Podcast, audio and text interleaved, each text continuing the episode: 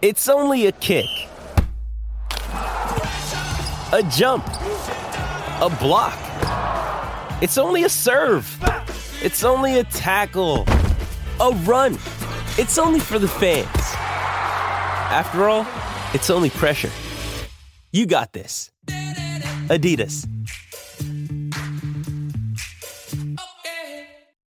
Mother's Day is around the corner. Find the perfect gift for the mom in your life with a stunning piece of jewelry from Blue Nile. From timeless pearls to dazzling gemstones, Blue Nile has something she'll adore. Need it fast? Most items can ship overnight. Plus, enjoy guaranteed free shipping and returns. Don't miss our special Mother's Day deals. Save big on the season's most beautiful trends. For a limited time, get up to 50% off by going to Bluenile.com. That's Bluenile.com. This podcast episode is brought to you by Coors Light. These days, everything is go, go, go. It's nonstop hustle all the time. Work, friends, family expect you to be on 24 7. Well, sometimes you just need to reach for a Coors Light because it's made to chill. Coors Light is cold lagered, cold filtered, and cold packaged. It's as crisp and refreshing as the Colorado Rockies. It is literally made to chill. Coors Light is the one I choose when I need to unwind. So when you want to hit reset, reach for the beer that's made to chill. Get Coors Light in the new look delivered straight to your door with Drizly or Instacart. Celebrate responsibly. Coors Brewing Company, Golden, Colorado. The Madhouse Chicago Hockey Podcast. Over the line, or closing, he's in. A backhander and a save by Tony Esposito. Stan Mikita was a, a small guy, very cocky in those days. A Magnuson trying to tear his hair out. NBC Chicago's James Naveau. Murphy picked out of midair to Amonte, set him up, Roenick. Hartland! Hartland! Hartland! Jeremy Roenick! 670 The Scores hockey guy, Jay Zawaski. Belfour! Hartland! Hartland again! Part of Blue Wire Podcasts. Him off the boards, he shoots, he scores! Down to the Toews! A game-winning goal! The Hawks live to fight another day! Bowling back, circle and drive, skipped in front, The Madhouse Chicago Hockey Podcast. Chicago's going to be in last place Clear forever. to center for Toews. You got to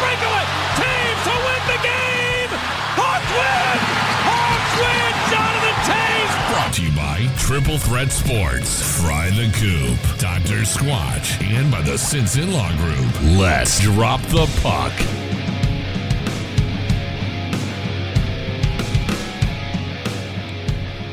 Welcome in, friends and well wishers. This is indeed a new edition of the Madhouse Chicago Hockey Podcast. My name is James Naveau. I am here from NBC5 Chicago, and I'm in Bourbonnais, Illinois, of course. And I am joined, as always, by the one and only Jay Zawaski of Stick 70 The Score, of the I'm Pat Podcast, and all sorts of other little uh, TV and radio appearances. He's truly a man of many talents. Jay Zawaski, how are you doing tonight, buddy? I'm great, buddy. It's good to talk to you. It's good to hear your voice. It's been a while since we've spoken.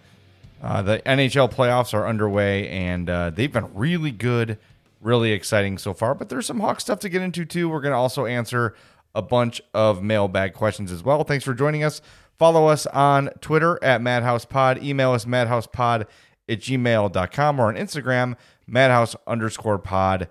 And we're on Facebook, all that good stuff. Very easy to find. Make sure you rate, subscribe, and review the podcast. Those five star Apple podcast reviews are like gold to podcasters. So if you like what you hear, leave us a five star review on Apple Podcasts. And we would greatly, greatly appreciate it.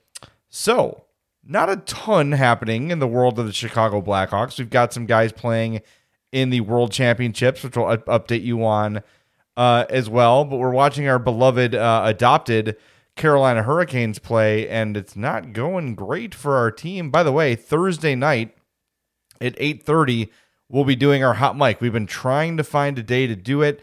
We have finally found a night that works for both James and I. So Thursday night at 8:30 p.m., join us on Hot Mic. If you've never joined us on Hot Mic before, real easy. You download the Hot Mic app, H O T M I C. It's free.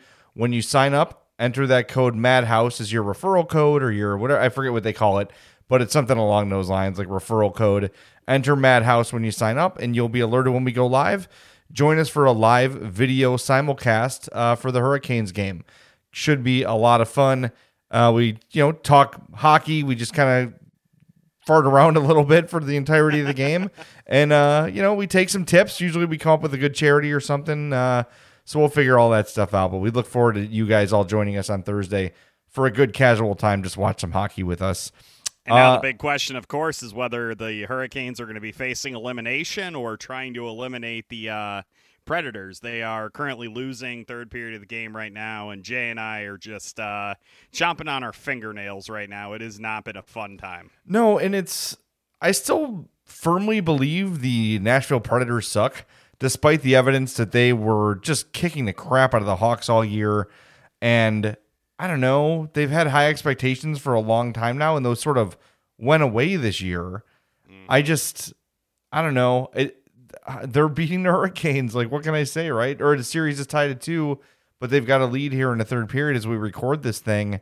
They've put up a pretty solid fight against the, the Hurricanes. And man, as you look around hockey, there have been a lot of lesser teams in, in the minds of a lot of people that have actually been pretty impressive. Yeah, I mean the uh, Winnipeg Jets just got done sweeping the Edmonton Oilers. I don't think a lot of people really uh, saw that series going the way that it went. Uh, the Canadiens, I know, only beat the Maple Leafs in Game One of that series. Obviously, Toronto has kind of taken a stranglehold on the series since then. Uh, Boston besting Washington. I thought Boston looked really good in that series.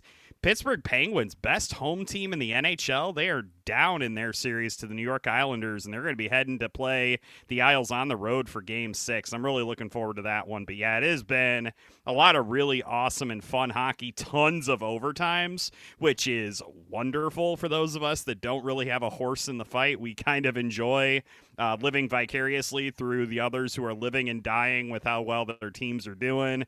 It just, it really has been a really fun postseason so far. It's been full of some uh, surprises, some really good performances, and I know the Blackhawks aren't exactly involved in any of this. And it's just, it's nice to obviously still have hockey on our television sets, even though it involves people like Gustav Forsling and uh, Teuvo Teravainen thriving when the Blackhawks aren't playing. Did you ever think you'd see Gustav Forsling, Forsling play as well as he's played? Did I ever okay? Did I ever think that I would see Jan Rutta play the you know up to the level that he has played since he departed the Blackhawks? And the answer to that question is no. I did not think that Gustav Forsling had anything in him, and now all of a sudden it's like he can play hockey. Where was this for like five years or whatever, dude? Come on. Yeah, it's funny um, when guys get paired with really, really good partners, which is something that's happened with Jan Rutta, especially playing a lot of time with Victor Hedman. That's going to help out for sure.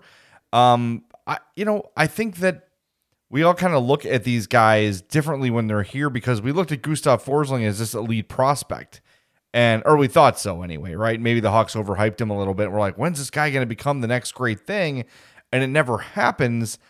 Reality is he's turned into a pretty solid NHL player. He's not a star. He never will be a star. No. And we were sort of waiting for that next step in his game. I think sometimes when you see something like that, a change of scenery where the expectation isn't I have to be I have to live up to the status of the draft pick and the hype, even though it's still Joel Quenneville. There's no expectation for him down there in Florida. They traded him. They didn't get much. You know, they didn't give up much to get him. All that sort of stuff. So it takes it eases the pressure on Gustav Forsling, and uh, he can just sort of focus on on growing as a player and doing what he needs to do without the expectation. You see that happen a lot. So I'm happy for him. I mean, you saw flashes now and again from Forsling when he was in Chicago, but just couldn't put it together consistently. Well, he's found that consistency, and now he's become a pretty reliable guy. It's been a really interesting series so far, too. I don't know if our listeners have been watching the Tampa Bay Florida series, but it's actually been pretty entertaining. There have been some really good games. Game one of the series I thought was absolutely awesome. That was just a slugfest. Five to four. I think Tampa Bay ended up winning that game. Florida won game three, six to five. And then, oh yeah, as if the series needed any more drama, Spencer Knight came into the game last night for the Panthers and just absolutely dominated as they stayed alive in that series. This this thing's had a little bit of everything, and I think Tampa Bay they got to realize they're you know they, they probably came into this series thinking, ah, we're the defending champs, we should be favored here. Florida's given them everything they you know can handle, and I think that it's going to be a really good game. I'm really looking forward to tomorrow night, and just it's been you know, a lot of fun watching two teams play at a really high level, especially two teams that repeatedly this season showed that they were a class above the Blackhawks. It kind of causes you to, you know, sit back and dream a little bit of when we're going to get back to that. Well, it's funny. I want to get back to the Florida Tampa series a little bit because for whatever reason, that's the series I've seen the most of. I think just because my schedule has just happened to work out that way where I have time to be in front of a TV when those two teams are playing. And it's funny when you look at the Discovered Card Central Division, which we won't have much more time to say. Um, I know it's sad, isn't it? Do you think they're going to keep those names? By the way, do you th- or not? Obviously, not the specific names, but do you think they'll keep the sponsored division idea? Why wouldn't you? Absolutely. Make sell that money, honey. Sell everything you can, A- as long as the salary cap keeps going up and all those things. And cool, I'll take it. But um, you know, it's funny. The Central Division's got three teams that I legit think can win the cup: Tampa and Florida, who are playing each other, Yep. and uh, and Carolina. Like th- th- they're three like legitimate cup contenders in this league, and they're all in the and it's tough that Florida and Tampa have to play each other in the first round, and it's weird to say like Tampa's obviously the favorite, but if Florida won, that wouldn't be a massive upset in my mind. No, and I, I probably should have phrased that better. It's not like I think that Florida kind of fluked into the playoffs or anything like that. They obviously had a really good regular season. I mean, you don't finish second in the division with a 37 14 and 5 record. Yes, I cheated. I looked that up. I was intrigued by what the record was. I couldn't remember.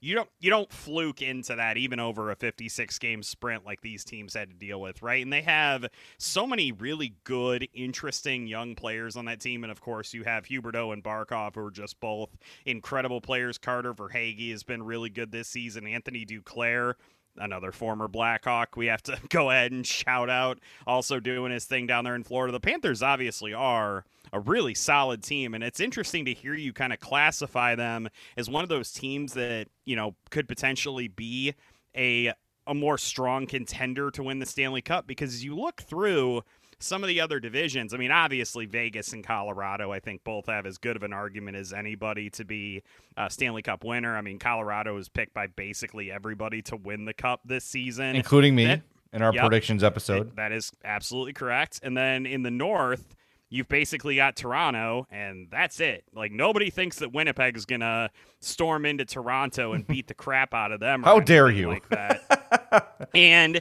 I look at you know teams like Boston, the Islanders, the Penguins. I'm not overly enamored with any of those teams. So I find it interesting that out of the teams that I would really say are legit, serious Stanley Cup contenders, like kind of cream of the crop, I do find it utterly fascinating that three of them just so happen to be in a division with the Blackhawks this season, and they all have really good cases. Yeah, it's been so fun to watch, and and I do miss the Hawks being in there, obviously.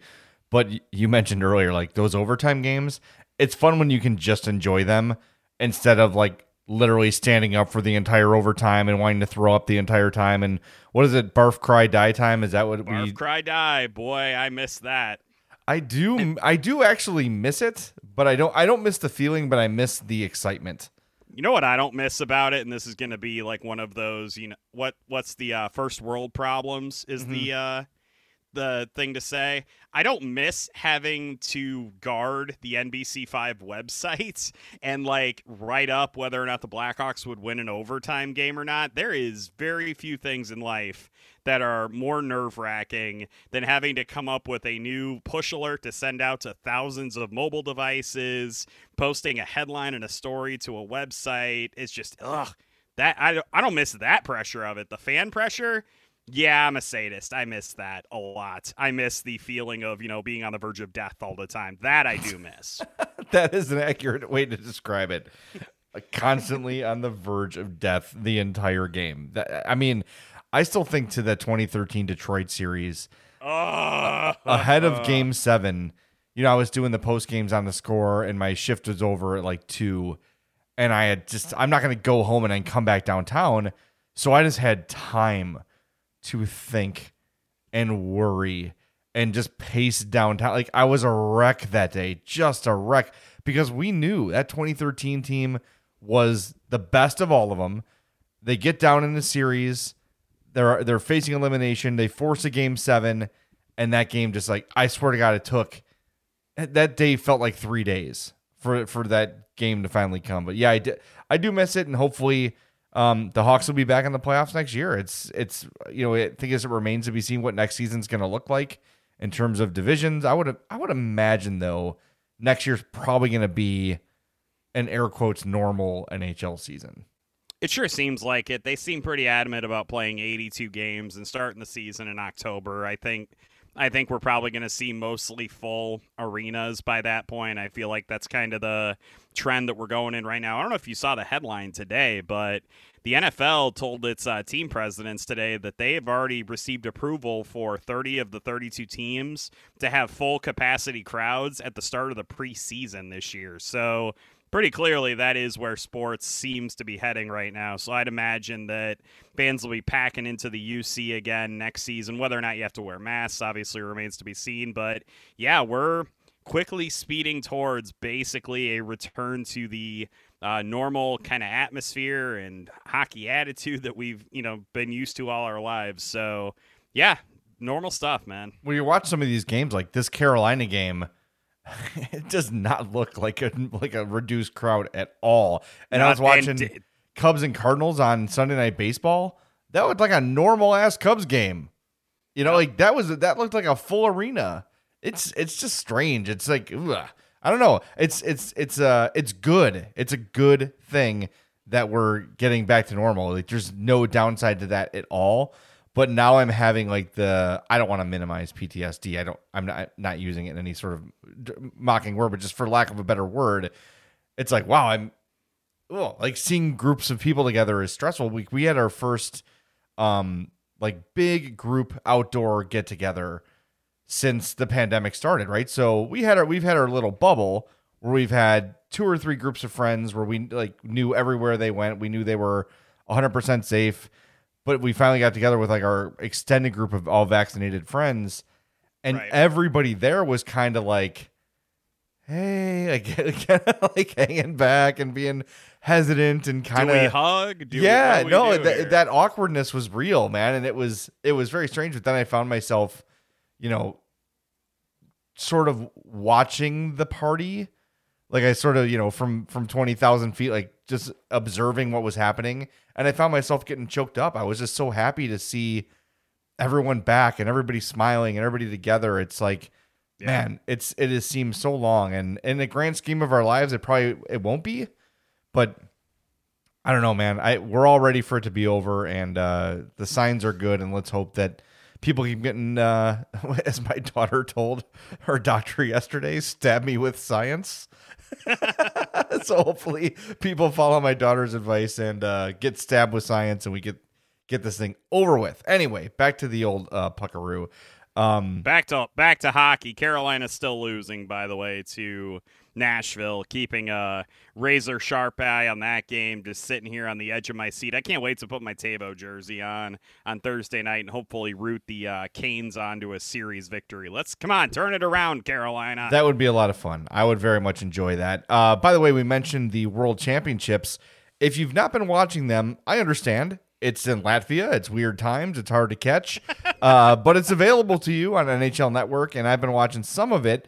Uh, the Hawks have eight players represented in the tournament. Dominik Kubalik so far has two goals and one assist. Brandon Hagel has been held off the score sheet. Uh, Lukas Reichel has played three games for Germany, two goals, three assists. He looks like he is very much on his way to the Blackhawks next season. Nicholas Beaudin has an assist for Canada.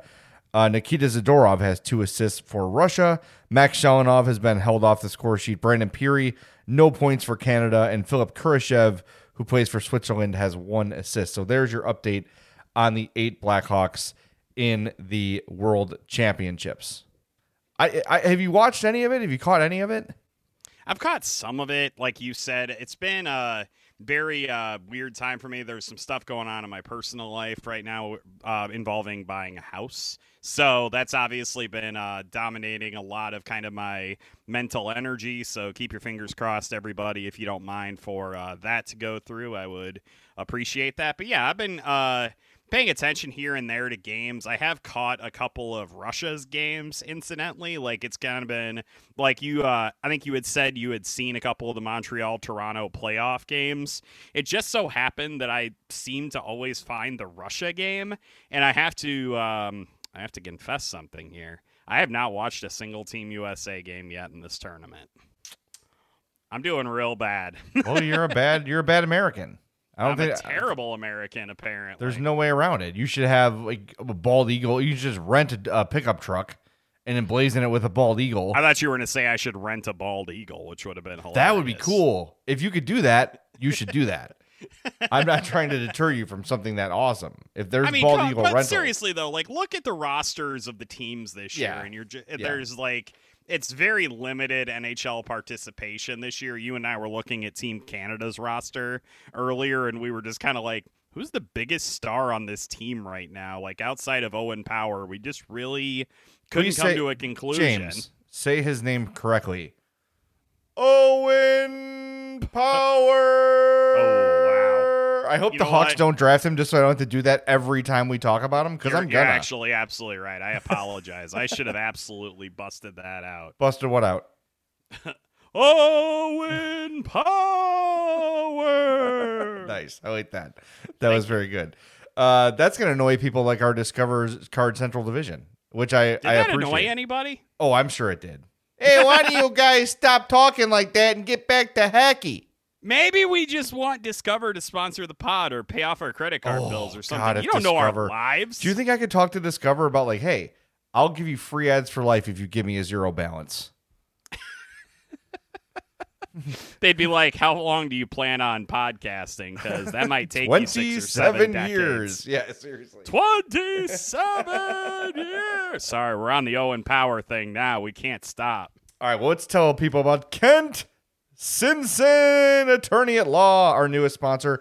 That has a good ring to it. I like that. I like that too. After over a decade of prosecuting homicide cases as an assistant Cook County State's attorney, he opened his own firm over 20 years ago, and he specializes in all forms of personal injury cases, including injuries as a result of accidents, including cars, trucks, motorcycles, bicycles, boats, planes, buses, hoverboards, tricycles, big wheels, um, inline skates, roller skates, light up roller skates, mopeds, Vespa scooters, um, helicopters, zeppelins, and unicycles. But that's it. Well done. All right. Also, construction accidents, medical negligence and birth injuries, slip and fall cases, all injuries. If you get injured at work, you get injured somewhere, Kent is your guy. His firm's results speak for themselves with millions recovered for their clients. Sinson Law Group charges no fees unless they win for you. Call for a free consultation 312 332 2107 or visit SinsonLawGroup.com. That's S I N S O N lawgroup.com. Don't go off sides. Go top shelf. Call Kent Sinson right now 312 332 2107. All right, James, we appealed the Madhouse podcast audience for some questions. We got a bunch of them. I have to say, um, the mailbag questions are very lengthy.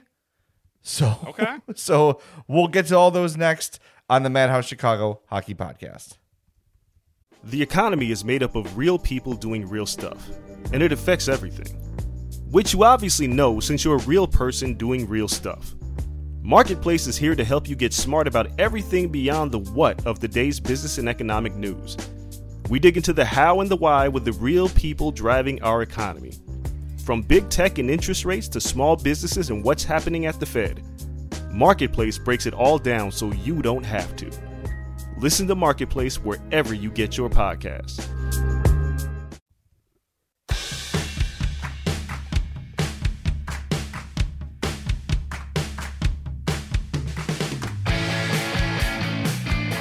Welcome back to the Madhouse Chicago Hockey Podcast. I'm Jay Zawaski. My partner out there in Bourbonnais, James Naveau, is with me now as we watch the Carolina Hurricanes who have just tied it up, but you don't care because you're listening to a podcast. I don't know why I keep giving you game updates. I, I know, right? What are we doing right now? Like, it, it is a little bit odd, I guess, that we are podcasting in the middle of a game of a team that we have decided to bandwagon. Well- and it's a game five and a two-two series. So you know what? Leave us alone, people. James, would you say this game is pivotal? Yes, Joe Ostrowski, I would say that this game is pivotal. Thank it's you. almost a must-win. It almost is a must win, but it's not a must win for either Speaking team. of Ostrowski, did I see You have a cousin playing in a Korn Ferry Tour event this week. That's right. My cousin Joe uh, has been working his way up the ranks of golf, trying to get uh, into the tour. Not quite there yet, but he's uh, he's still on the younger side. Uh, he might get there someday, but man, he golf is his life. I have not seen Joe in boy, I can't even like I when I when I lost last saw him, he was not an adult.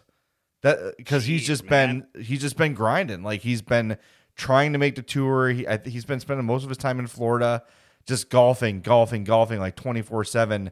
Uh, Yeah. you know, trying to get get to the tour, and he's uh, yeah, he's in the Korn Ferry tournament this weekend.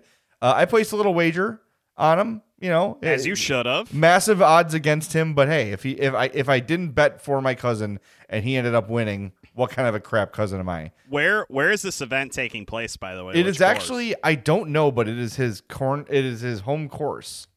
Oh, okay. So I was wondering if you could like find like a first day leader. You know, like that. It's the Glen Club Golf Course. Okay. That is in where is the? I've never played the Glen Club. I've always heard good things. I don't know. I have no idea where it even is. Well, while you're doing that, I guess I can share the only brush with glory my family's ever had in athletics. My cousin Ryan actually played quarterback at North Central College. He was a really good high school quarterback. And, spe- and like you were talking about how you hadn't seen your cousin since he was knee high to a grasshopper, it was the exact same thing with my cousin Ryan. I'm like friends with him on Facebook. We follow each other on Twitter, but I I haven't seen him in person other than on the football field since he was probably like 11 years old. It is in Glenview, Illinois. I mean, that would make sense. It is called the Glen Club. Although I guess there's like Homer Glen and Glenbrook and all sorts of other, you know, suburbs. So Yeah. Yeah, Glenview, Illinois is where that course is. this So- is riveting podcasting. Well, bet on my cousin, jerks. That's Find the name Zawaski, be a degenerate, bet on a Korn Ferry Tour event. Yes, do that. Do that for sure. All right, let's get to our uh our Madhouse Podcast mailbag. If you ever want to email us, uh, feel free, madhousepod at gmail.com. You can also tweet at us at madhousepod, but the email is easier because I can just go through it. Sometimes I miss the tweets. So that's what Darth Paul did. He he tweeted at us and I saw it. He's got some questions for us. When is the NHL draft? That's easy. The draft is July 23rd and 24th. And which players, if any, do you think Seattle will take from the Hawks? That's kind of the big question here is who they're going to take. I know there's some hope that the Hawks can maybe sweeten the deal if they, you know, if they take Brent Seabrook, the Hawks can say, "Thank you for taking Brent Seabrook. Here's some other stuff to help you build your team." And Boy, now those those sweeteners have never backfired on the Blackhawks ever. no, well, you know what? If you want to if if the idea is to sign a number 1 defenseman this offseason, you need cap space. You have to find a you got to find money somewhere. And if you're going to sign a number 1 defenseman, that means that one of these young guys you like and might think has a pretty solid NHL future can be made available and can be part of a trade. You know, so I, I'm not saying it's Adam Boqvist, but if you know you can sign Dougie Hamilton or a legit number one defenseman, and you you got to get rid of that cap space to do it, you consider everything. You know what I mean? Like there, I don't think there's Yeah. anyone not named Kirby Dach on this team that's untouchable.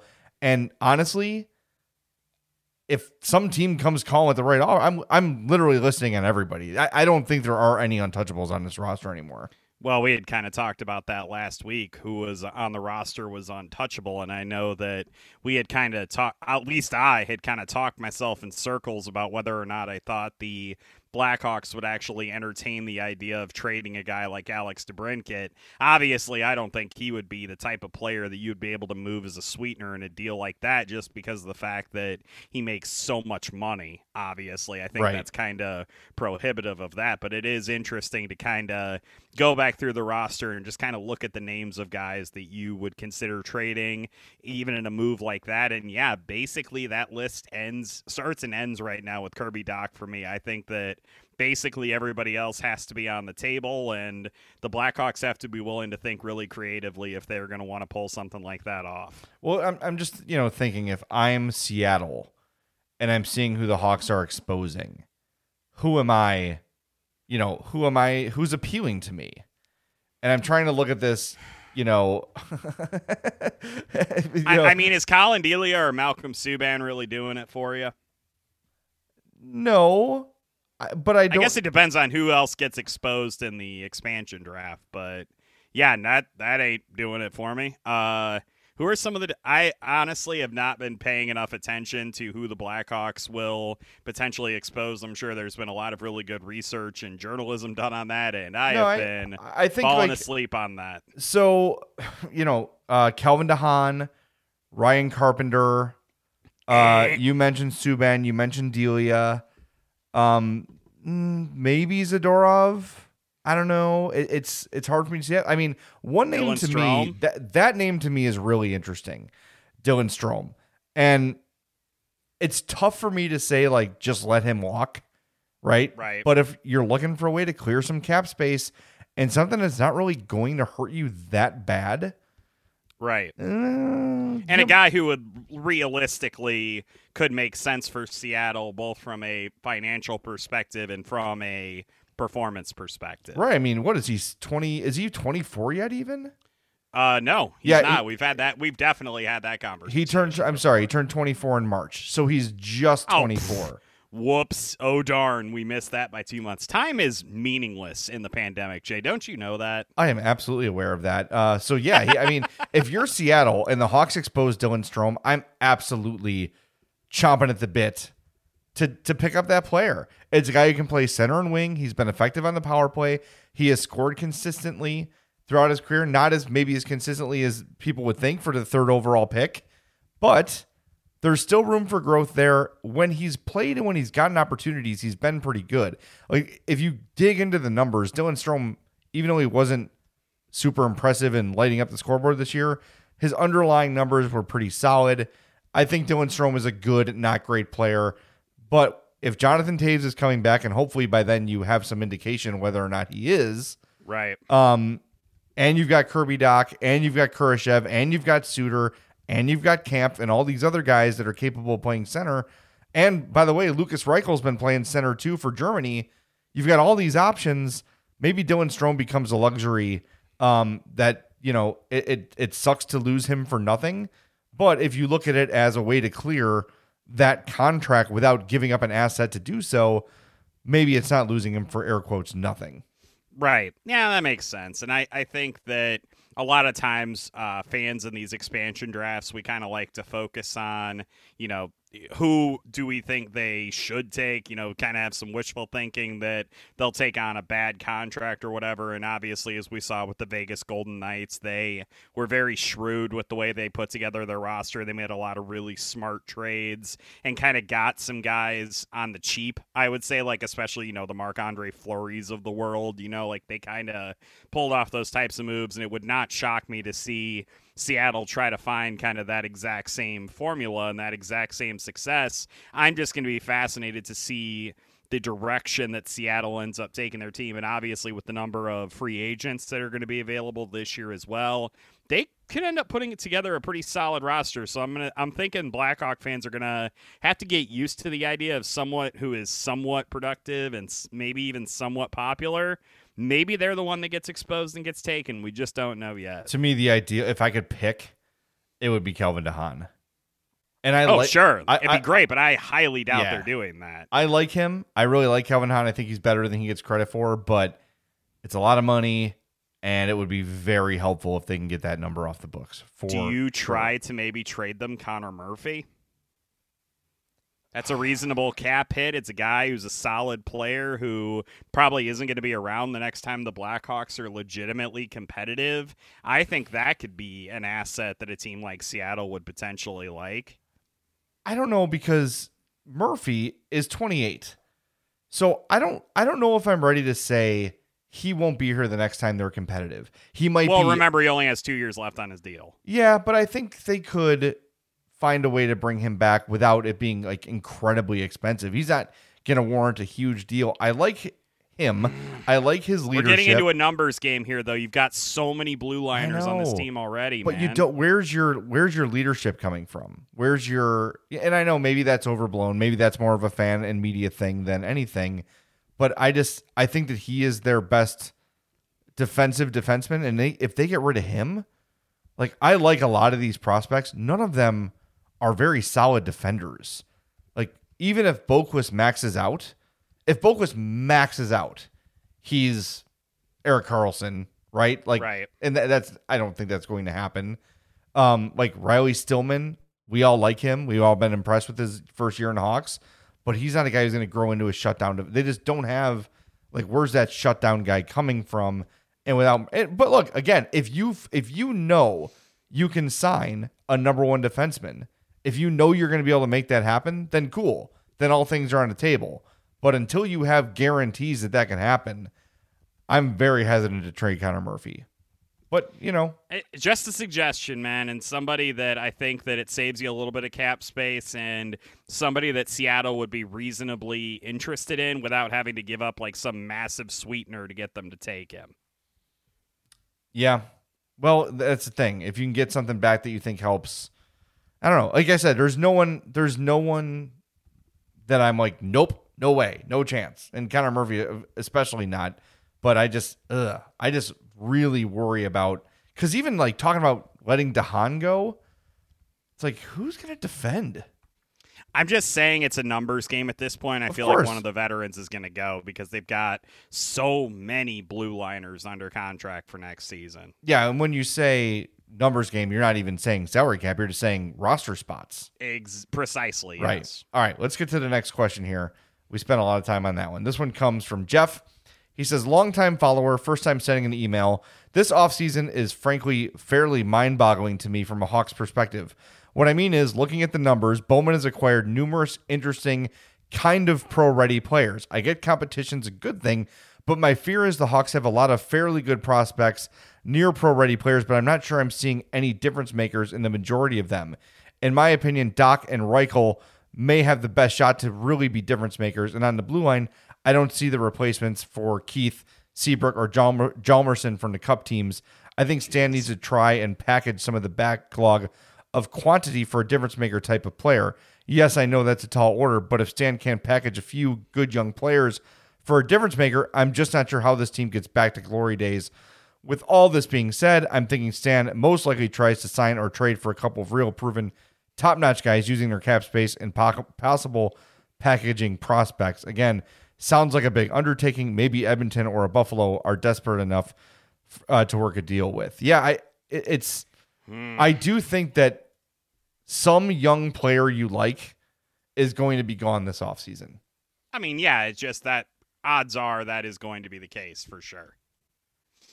Yeah, and it might be painful, but you you like you said, numbers game, numbers game, numbers game. Yeah. Um, Well, well, then my question then would be who can the Blackhawks go out and acquire in the free agent pool that would be the type of replacement that he was talking about? I mean, look, you want to look at the free agents. The there's one name on the list basically that like intrigues me at all, and I'm sure we all know who it is.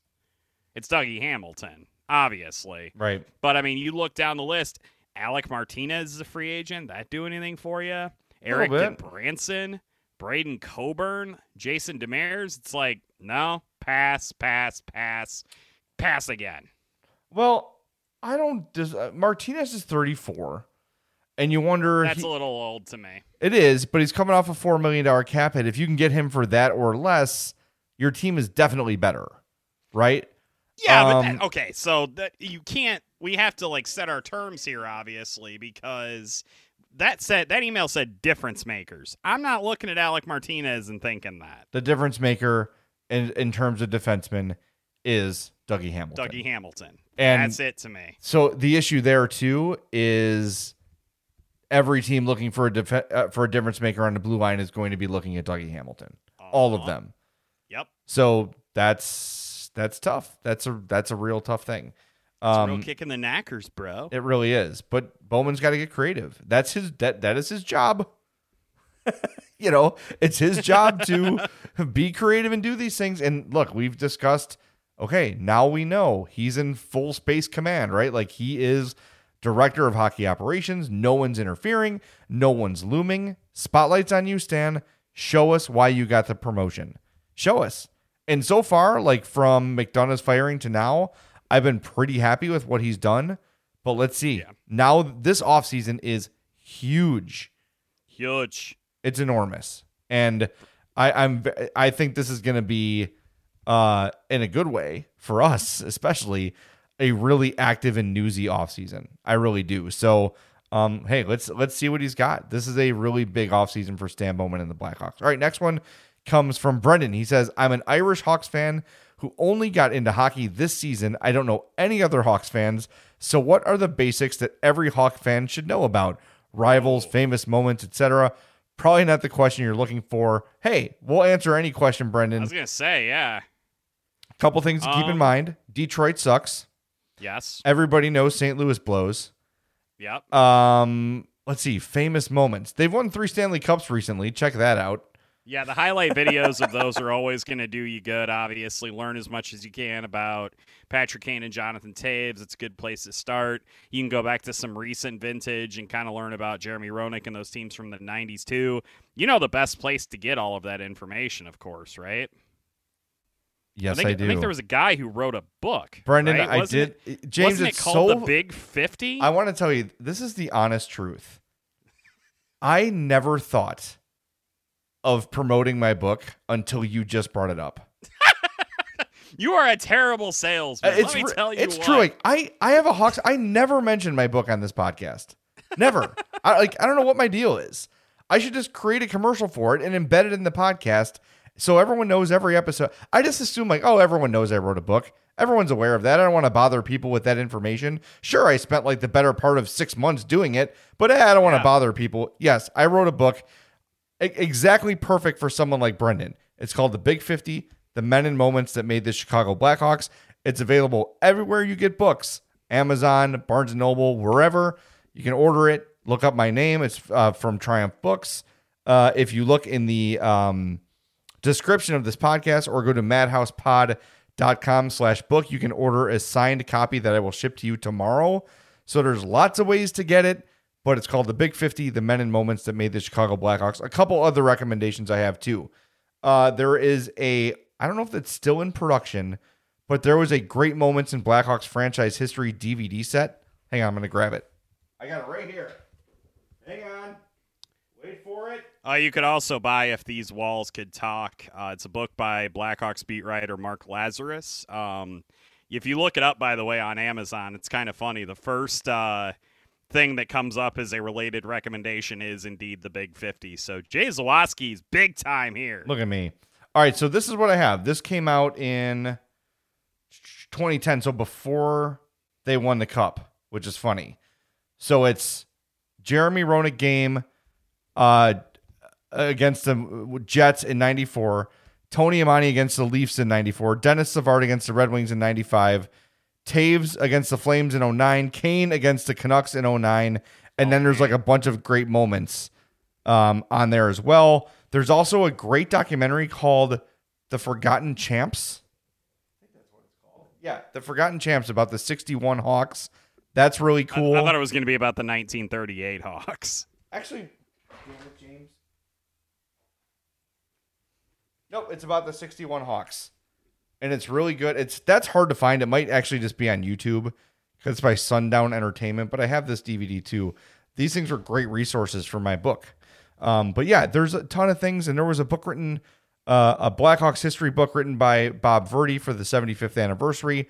There's so many resources for uh, Hawks history. So Brendan, that's what I would recommend, uh, but especially my book because I wrote it, and I think honestly, uh, jokes aside, it, it really is perfect for someone who doesn't know much about the franchise because it gives you a little bit of history from start to finish.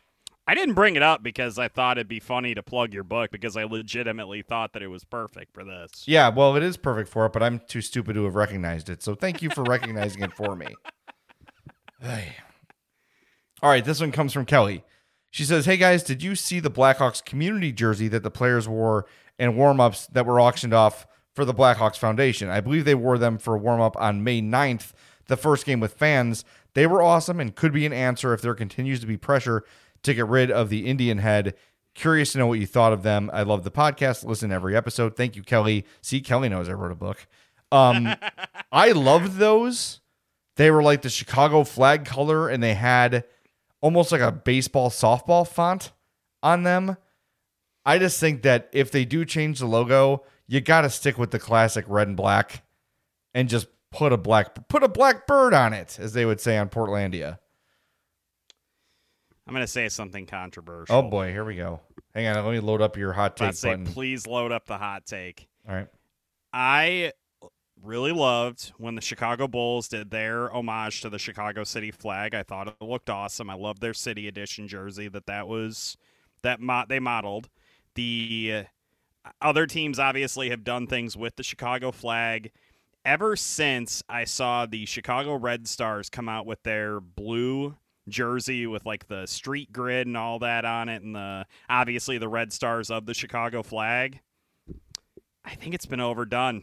I think that the market has hit its saturation points of Chicago flag merchandise, and we need to take a brief respite. So, while I can oh, obviously acknowledge that the design of the jersey was really cool, I would be extremely hesitant, and I would say even against the idea of them using that color scheme in any way if they wanted to change up their logo or even to use it as an alternate jersey. I'm going to have to give that idea a thumbs down. Asked and answered. Boom. Look at you. And and uh, again, not to dismiss the idea, like I never want to do that because obviously on its face it's a great idea. I'm just am I alone in thinking that that the usage of the Chicago flag for stuff like that has just been overdone at this point? it's a bit overplayed. It's a bit overplayed. I'll, I'll give Speaking you that. of which, did you see those stupid ass hats that they came out with today? Oh my that God. New Era came out with the Home Edition or whatever it was called. You know, I'm not going to pla- give it a platform because I think they were created just to do what they're doing and piss people off and get people to New Era's website and then be like, "Oh, I like this hat though," and then buy a hat. Because there's no way they're like, "Yes, this is a good idea to put a slice of pizza, all the Chicago area codes, uh, and a mini Chicago flag on it." That no, no, no. That that's enough. No, these are done to make conversation, so I'm I'm ceasing conversation. There's my hot take, damn it. I I just want to say that those hats were a war crime, and whoever designed them should be arrested. Just arrested? Not like I mean, you have to go through to the fair gulag. trial. it's gulag for you. Yeah, that. well, now that I've called for somebody to be brought before the Hague, do we have any other questions? Yeah, we got a couple more. All right, this one comes from Dave. Uh, but first, we, since we've been giving our hot takes, we should tell people about some hot chicken from Fry the Coop and frythecoop.com. Elmhurst, Westtown, Oak Lawn, Tinley Park, Prospect Heights. Chances are, if you're in the Chicagoland area, and most of you are in the Chicagoland area, there's a Fry the Coop near you. What is it? Only the best damn hot chicken you've ever had in your life. Tenders, hot chicken sandwiches, donut chicken sandwiches, hot chicken and waffles. Yeah, you you get the idea. Go to frythecoop.com. You can place your order online, pick up at their window. I'm sure they're getting close to dine in. I haven't been able to tell if they're fully open for dine in yet, um, but it's going to happen soon. But I'll tell you, Fry the Coop travels awesome. For a long time, the closest one to me here in Homewood was Lawn, which is like a 30 minute drive. And I would get home and it was as fresh as it was in the restaurant. So check out Fry the Coop, frythecoop.com. Get yourself some fantastic hot chicken and give yourself some hot takes of your own. All right. This one comes from Dave. Dave says Wait, adult haircut, Dave? it's not, it's just regular standard Dave. You you know what? It's okay. We'll come up with a nickname for Dave later. Okay. I, I like standard Dave or replacement level Dave. I think standard Dave is probably a nicer thing to say than replacement level Dave. All right. First question. If we had the ability to redraft Bowen Byram or Kirby Dach, who would you take? Oh crap.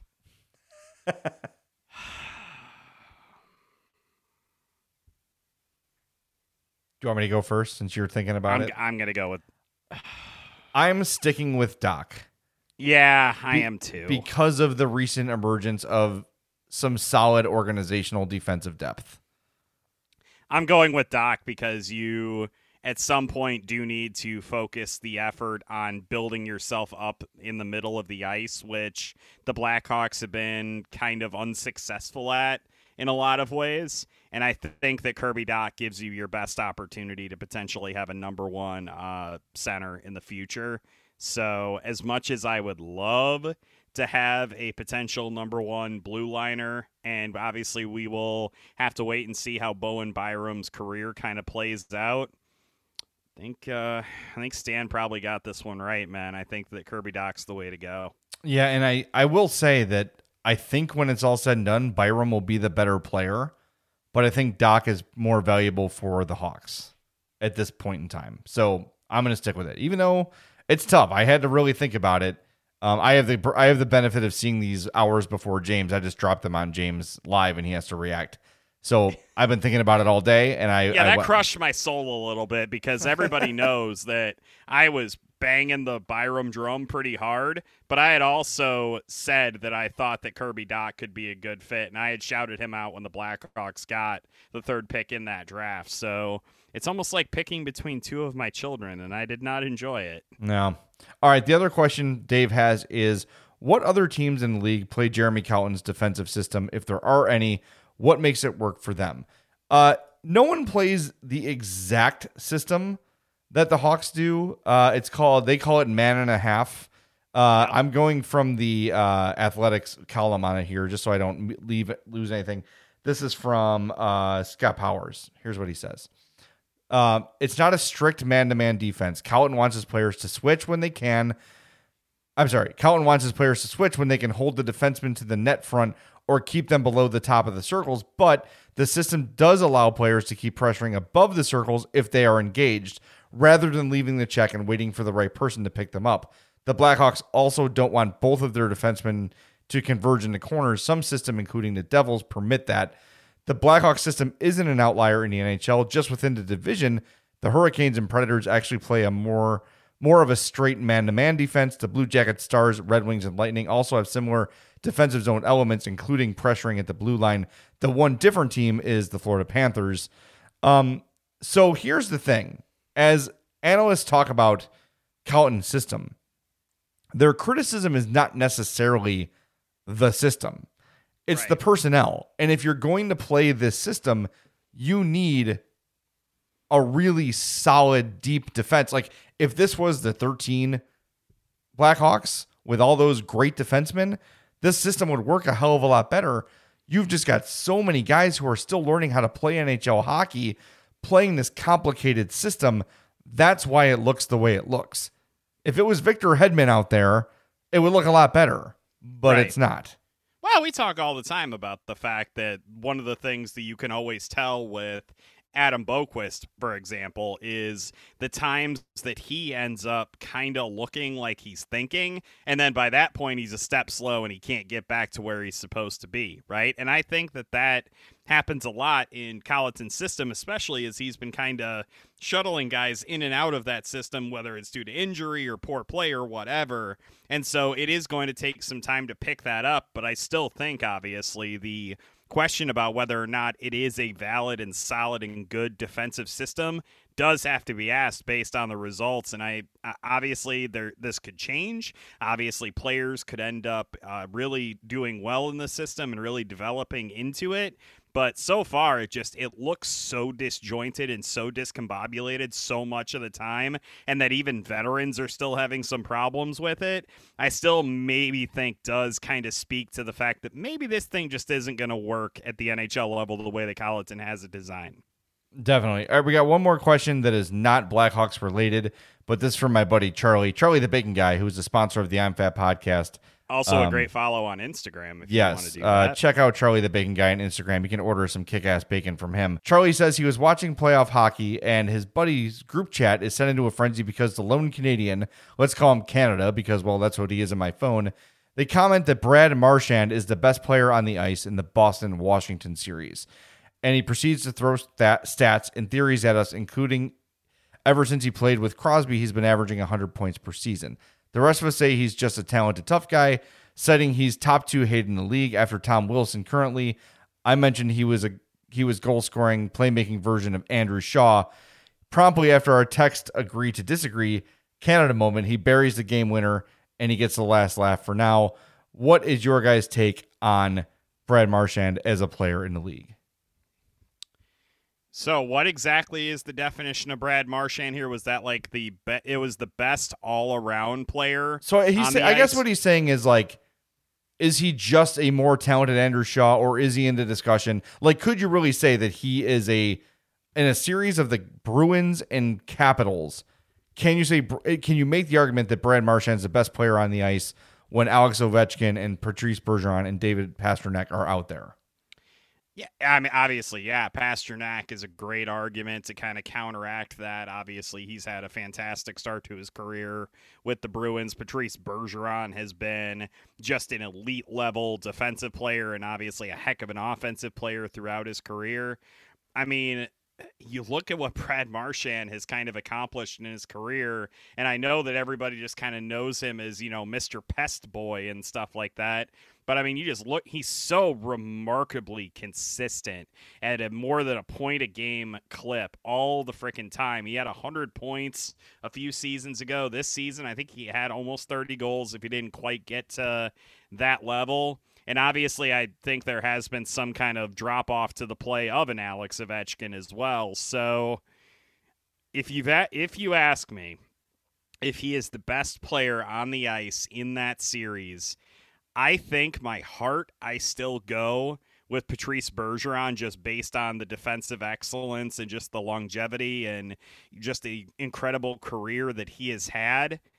But if I go with my head and I'm able to ignore the meatball part of my brain that wants to see Brad Marchand get punched in the face repeatedly by a drunken hobo or something, I'm going to have to say that it's it is probably Marchand and now I need to go to take a shower.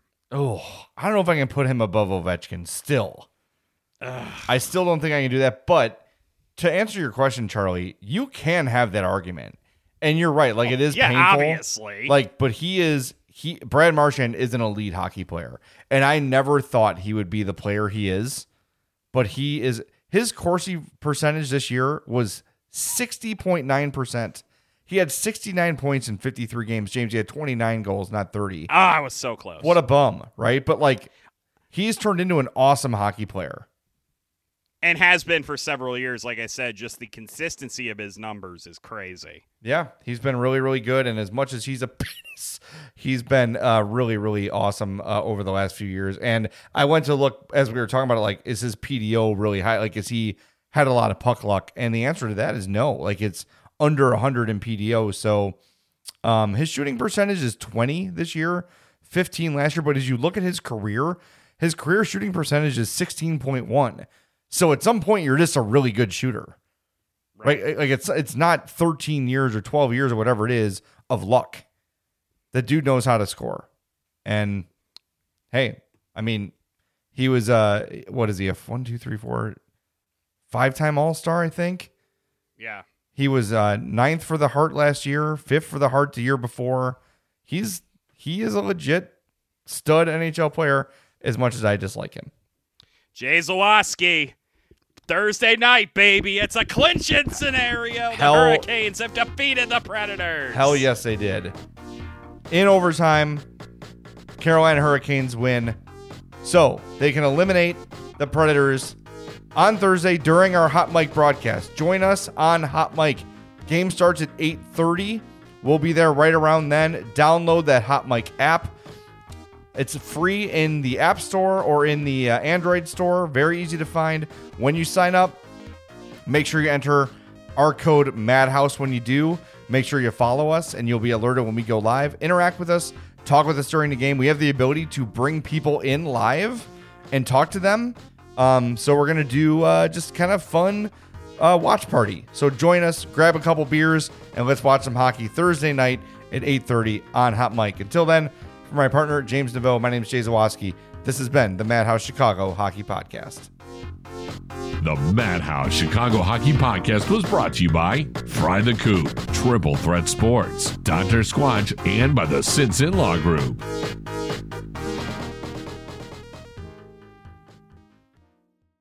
I'm Amira Rose Davis, historian and co host of the sports podcast Burn It All Down. And now I'm hosting the new season of American Prodigy, all about black girls in gymnastics.